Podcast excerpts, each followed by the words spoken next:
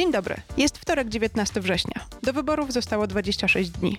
Ja nazywam się Julia Cydejko i zapraszam na specjalne wydanie podcastu Polityki Insight, w którym nasi analitycy i ekspertki opowiadają o kluczowych wydarzeniach trwającej kampanii.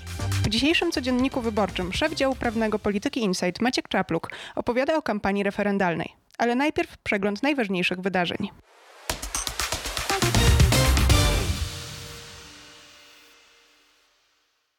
Według naszych nieoficjalnych informacji Orlen od kilku tygodni osusza strategiczne rezerwy paliw. Chodzi o to, aby zamortyzować bardzo niski import diesla, który na początku sierpnia przestał być opłacalny, ponieważ Orlen zaczął sztucznie, zaniżać cenę w hurcie. W rezultacie ceny diesla na polskich stacjach systematycznie spadają, a na świecie gwałtownie rosną.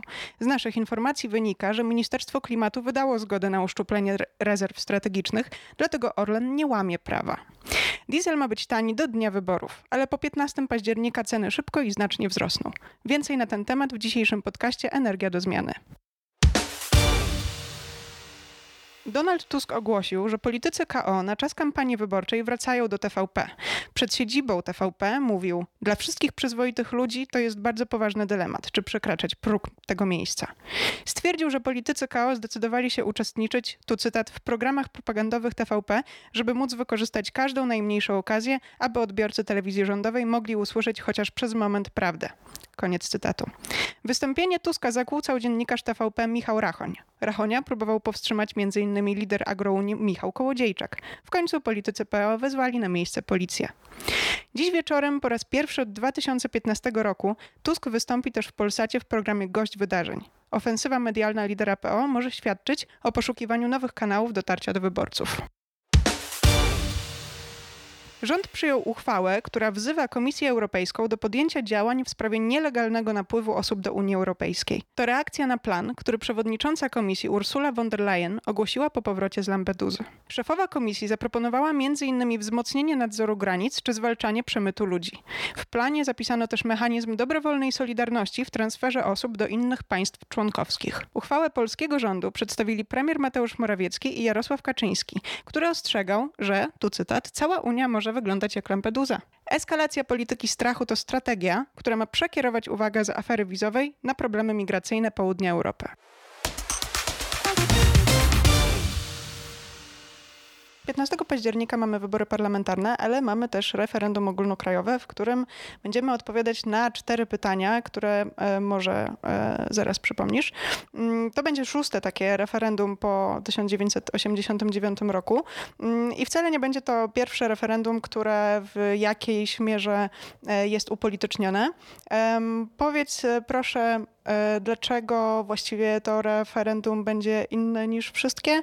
Mm, na czym polega jego wyjątkowość? Nie będzie to pierwsze referendum wykorzystywane w taki ściśle polityczny sposób, bo mieliśmy w 2015 roku referendum zorganizowane przez urzędującego prezydenta Bronisława Komorowskiego. Tam chodziło o kwestie finansowania partii politycznych, jowów i tak dalej. I on to zrobił wtedy w celu takim, żeby odbić część głosów Pawłowi Kukizowi przed, przed wyborami prezydenckimi. To, co różni to od, że tak powiem, tamtego, że data tego jest wyznaczona dokładnie na ten sam dzień, co dzień wyborów parlamentarnych. No i to niesie za sobą jakieś tam określone e, implikacje. Czyli jakie? Tak naprawdę główną, powiedzmy nazwijmy ją techniczną, to jest kwestia finansowania tej kampanii referendalnej. W odróżnieniu od kampanii wyborczej, której regulacje dotyczące jej finansowania są dosyć ściśle określone, tam są limity na przykład wpłat od jednej osoby, mogą to być, mogą wpłacać te, te środki tylko osoby fizyczne e, i tak dalej, i tak dalej. To jest później badane przez Państwową Komisję Wyborczą. Tu tylko zaznaczę, że tam w ostatnich latach nastąpiło lekkie, że tak powiem, uchylenie tych drzwi, jeśli chodzi o finansowanie e, też kampanii wyborczych. Natomiast zasadniczo jest tak, że to finansowanie kampanii wyborczych jest dosyć mocno uregulowane. Natomiast w kampanii e, referendalnej Takich regulacji nie ma. E, jeszcze takie formalne tylko rozróżnienie e, może tutaj dodam, że e, jeśli chodzi o finansowanie kampanii wyborczej, to ją reguluje kodeks wyborczy, natomiast jeśli chodzi o finansowanie kampanii referendalnej, to ją, to przepisy dotyczące tego zagadnienia są w ustawie o referendum ogólnokrajowym. I tam w zasadzie, jeśli chodzi o jej finansowanie, nie ma tak naprawdę żadnych ograniczeń. Samo to, że udział w tej kampanii może wziąć każdy, i to tak dosłownie każdy, każdy może, nie wiem, rozwieszać jakieś plakaty, każdy może rozdawać ulotki, zachęcać do tego głosowania w ten czy w inny sposób. I co więcej, y, nie ma później żadnego rozliczenia tak naprawdę tej kampanii. Każdy ją finansuje ze swoich jakichś tam środków i tak dalej, przy czym to trzeba zaznaczyć, że y, mówimy tutaj nie tylko o osobach fizycznych, ale też o różnego rodzaju fundacjach, y, nawet spółkach i tak dalej, i tak dalej, osobach prawnych. No tak, ale to wszystko charakteryzuje każdą kampanię referendalną, niezależnie od tego, kiedy odbywa się referendum. Mm, y, Więc powiedz proszę, na czym polega zbieżność celów y, politycznych w- związanych z pytaniami referendalnymi z celami politycznymi związanymi z kampanią wyborczą? Te przepisy dotyczące finansowania, one się zasadniczo nie zmieniły. One były takie same na przykład w tym 2015 roku. Natomiast to, o czym już tutaj wspominaliśmy, tak? czyli że to, że to referendum odbędzie się tego samego dnia, którego są wybory, z punktu widzenia rządzących kluczowe. A dlaczego jest kluczowe? No dlatego, że te pytania, które zostaną nam e, zadane tego 15 października w referendum, dotyczące między innymi, ja tu będę używał jakichś takich skrótów, wyprzedaży majątku narodowego, e, zapory na granicy, tak naprawdę rozebrania zapory na granicy z, z Białorusią, czy niekontrolowanego e, napływu migrantów do, do Polski, one generalnie są tak nacechowane, żeby spowodować pewną mobilizację u osób, które potencjalnie na przykład mogą się wahać, czy wziąć udział w wyborach, ale przez to, że właśnie, tak jak wspominałem, te pytania są tak negatywnie nacechowane, mogą spowodować u pewnej grupy osób to, że ona pójdzie zagłosować w tym referendum. Skoro już pójdzie zagłosować w referendum, to przy okazji może też oddać głos e, w wyborach parlamentarnych. To negatywne nacechowanie tych pytań e, referendalnych, no ono jest faktycznie zbieżne z polityką, e, którą obecnie prowadzi Prawo i Sprawiedliwość, czyli tego zdecydowanego sprzeciwu wobec właśnie napływu migrantów niekontrolowanego, sprzeciw wobec tej polityki, którą próbuje e, w tej kwestii prowadzić Unia Europejska, czy wobec choćby tej zapory na granicy Polski z Białorusią.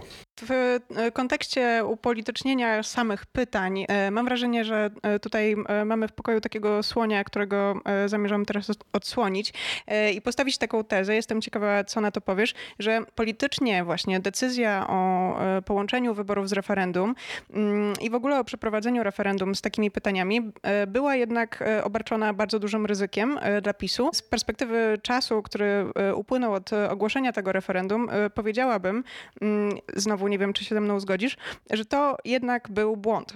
Chodzi mi o to, że referendum ustawia tematy kampanii w taki sposób, żeby one były skrajnie polaryzujące. Było kilkanaście pytań, które PiS rozważał do zadania w referendum i akurat te cztery wyszły w badaniach jako najbardziej polaryzujące, e, najbudzące największe emocje. Natomiast e, takie tematy pola minowe, można powiedzieć, mają to do siebie, że e, zdarzają się na nich eksplozje i taką eksplozją mam wrażenie jest afera wizowa, przed którą PiS teraz może umiejętnie, ale jednak desperacko musi się bronić i duża część energii wkładanej w kampanię idzie na defensywę, a tymczasem mamy właśnie zapasem kampanię referendalną, w której dwa z czterech pytań dotyczą właśnie e, migracji. Konia z rzędem temu, kto e, wie, ile jeszcze odcinków będzie miał ten serial, albo jakie inne jeszcze afery, e, które jakoś dotykają kwestii poruszanych w referendum, mamy przed sobą.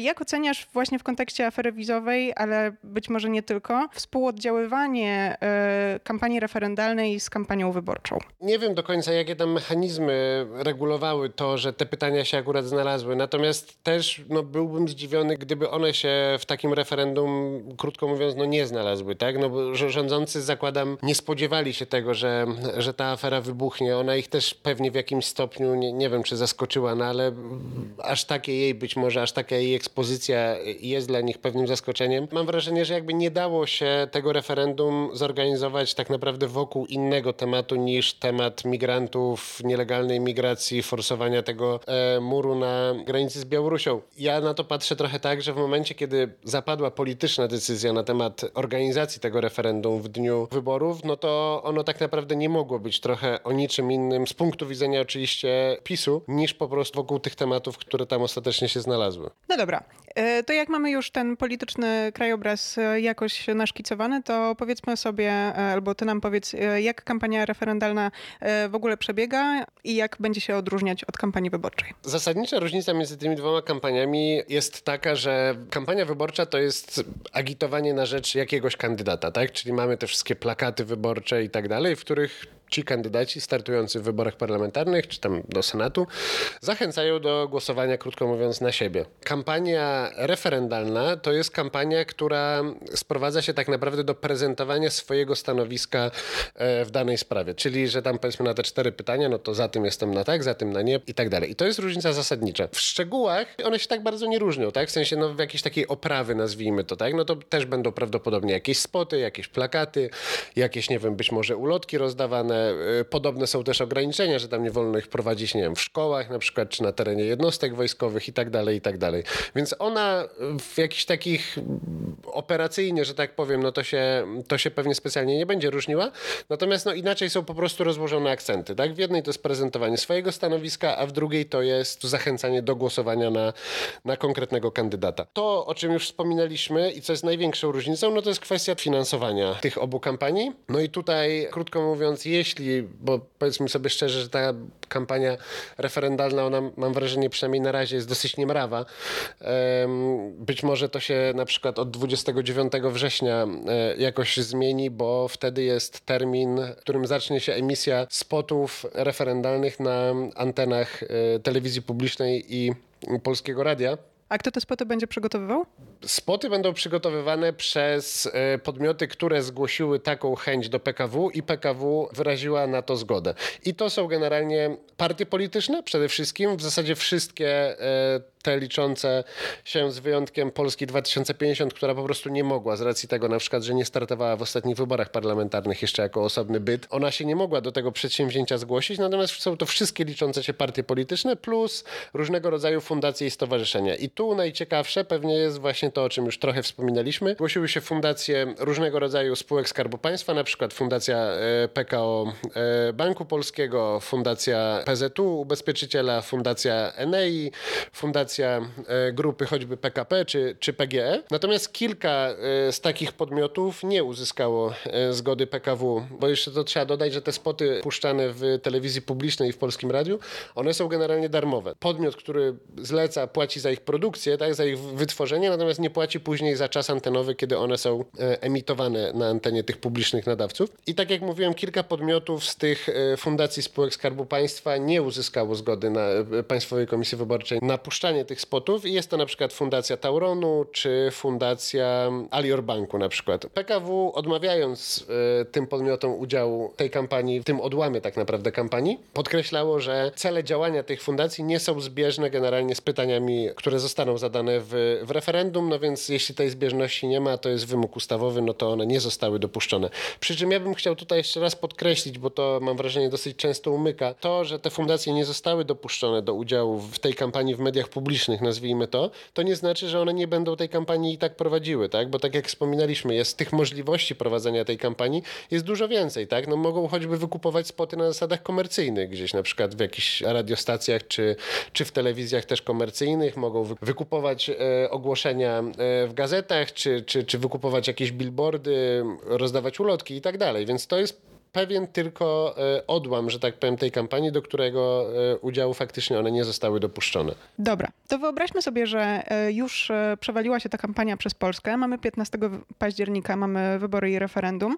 Mm, zastanawiam się, czego spodziewasz się w sferze czysto proceduralnej, bo z badań, które mamy na przykład na początku września IBRIS zrobił takie badania dla Rzeczpospolitej, wynika, że Polacy są bardzo podzieleni, jeśli chodzi o stosunek do referendum.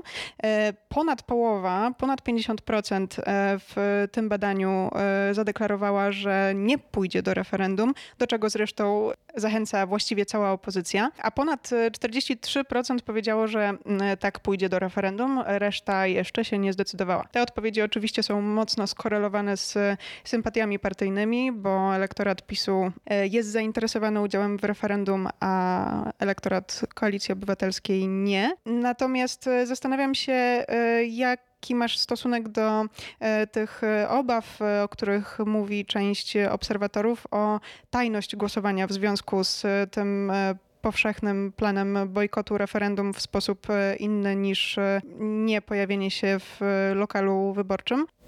Czy 15 października możemy spodziewać się jakichś anomalii w tym zakresie? Do jakichś zakłóceń w trakcie samego głosowania no na pewno będzie dochodziło, no bo wychodzi, dochodzi zawsze, tak? Więc tam prawdopodobnie będą jakieś ekscesy, nazwijmy to, tak? No, ale to tak jak mówię, one są zawsze. Co do tego poruszonego przez ciebie problemu tajności głosowania, to ja może króciutko wyjaśnię. Generalnie chodzi o to, że żeby nie wziąć udziału w, w referendum, trzeba odmówić pobrania karty referendalnej na etapie, w której członek obwodowej komisji chce ją nam wydać, tak? Czyli w tym momencie musimy powiedzieć mu, że nie chcemy e, otrzymać karty referendalnej i najlepiej jeszcze do czego też e, zachęcają partie opozycyjne, przypilnować, że tak powiem potocznie, żeby on to stosownie odnotował w, w dokumentach wyborczych. No i sam ten akt jakby nie, nie podjęcia, wyrażenia publicznie tak naprawdę niechęci wzięcia udziału w głosowaniu, no może faktycznie wskazywać na pewnego rodzaju, nazwijmy to, sympatie polityczne. W związku z tym, że opozycja wzywa do tego, żeby nie brać udziału w głosowaniu, no to jeśli ktoś wejdzie do lokalu wyborczego i powie, że nie chce karty do głosowania w referendum, no to można jakoś tam powiedzmy przypuszczać, że on jest wyborcą, który zamierza oddać głos e, w wyborach e, parlamentarnych na, e, na opozycję. Może to być problem, szczególnie w, zakładam w jakichś na przykład mniejszych miastach, tak, czy gdzieś na prowincji, na wsi i tak dalej. No, potrafię sobie wyobrazić, że, że ci wyborcy jakby z jednej strony mogą czuć pewien dyskomfort, jak ich sąsiedzi, znajomi i tak dalej dowiedzą się, że na przykład, że oni nie, nie chcieli wziąć udziału, czy nie wzięli udziału w tym głosowaniu. Partie opozycyjne dlatego zachęcają do niebrania kart do głosowania, bo one nawet nie zachęcają tyle do, do wzięcia karty i zagłosowania wbrew temu, do czego zachęca PiS, tylko one właśnie wzywają do tego, w ogóle do niebrania generalnie karty e, referendalnej. Dlaczego one prowadzą kampanię przedreferendalną e, czy referendalną w ten sposób? Dlatego, aby nie dopuścić do tego, żeby frekwencja w referendum przekroczyła 50% osób uprawnionych. Partie opozycyjne namawiają do tego z kolei dlatego, że według ustawy o referendum ogólnokrajowym, jeśli frekwencja w referendum ogólnokrajowym przekroczy 50%, to staje się ono wiążące. I to prowadzi mnie prosto do ostatniego pytania. Um, to znaczy, jeśli 16 października okaże się, że te zabiegi opozycji nie przyniosły rezultatu i referendum jest wiążące, czyli oddało w nim głos e, ponad 50%, e, a można się spodziewać, że jeśli tak będzie, to wyniki będą e, pomyśli PiS, ponieważ to właśnie elektorat PiSu jest najbardziej zmotywowany do tego, żeby w referendum wziąć udział. E, jak wyobrażasz sobie wcielanie e, w życie e, wyników tego referendum, biorąc pod uwagę to, jak sformułowane są pytania? Na początku chciałbym powiedzieć, że moim zdaniem szansa na to, że ta frekwencja przekroczy 50% jest raczej niewielka. Nie można tego oczywiście porównywać, natomiast w referendum w 2015 roku organizowanym przez Bronisława Komorskiego wzięło udział 7% e, osób uprawnionych. Ale wtedy nie było wyborów. Wtedy nie było wyborów, zgadza się. Natomiast mimo wszystko wydaje się, że, e, że generalnie szansa na to, że to będzie powyżej 50% jest, jest dosyć mała. Jeśli natomiast frekwencja w, w referendum przekroczyłaby 50%, E, i formalnie byłoby ono wiążące, to tutaj e, odpowiedź jakby z tym, co dalej, na pytanie, co dalej, e, odpowiedź znajdziemy w, również w ustawie o referendum ogólnokrajowym, który mówi tak, że właściwe organy państwowe podejmują niezwłocznie czynności w celu realizacji wiążącego wyniku referendum zgodnie z jego rozstrzygnięciem przez wydanie aktów normatywnych bądź, bądź podjęcie innych decyzji. No, tu się można oczywiście zastanawiać, co to znaczy podjęcie innych decyzji, tak? Natomiast jeśli chodzi o te akty normatywne, no to naprawdę sobie ciężko wyobrazić to, żeby, żeby rządzący, nie wiem, no, wydali jakiś akt normatywny zakazujący rozebrania e, zapory na granicy Polski z Białorusią. Więc jakby już podsumowując, no to, to, to, to, moim zdaniem, gdyby ten wiążący wynik miał miejsce, gdy, gdyby ta frekwencja przekroczyła te 50%, no to to będzie pewnego rodzaju po prostu presja polityczna na to, żeby tych kwestii, o które y, PiS w, w referendum pyta, y, no nie rozstrzygać inaczej niż wskazuje na to y, wynik referendum. Natomiast wydaje się, że jakaś taka interwencja właśnie legislacyjna, czy jakaś no jest, jest skrajnie mało prawdopodobna. Dzięki za rozmowę. Dzięki. Na dziś to wszystko, a na kolejny odcinek zapraszam już jutro. Posłuchajcie również innych audycji Polityki Insight, które znajdziecie w najważniejszych serwisach podcastowych i Radiu Tok FM. Do usłyszenia.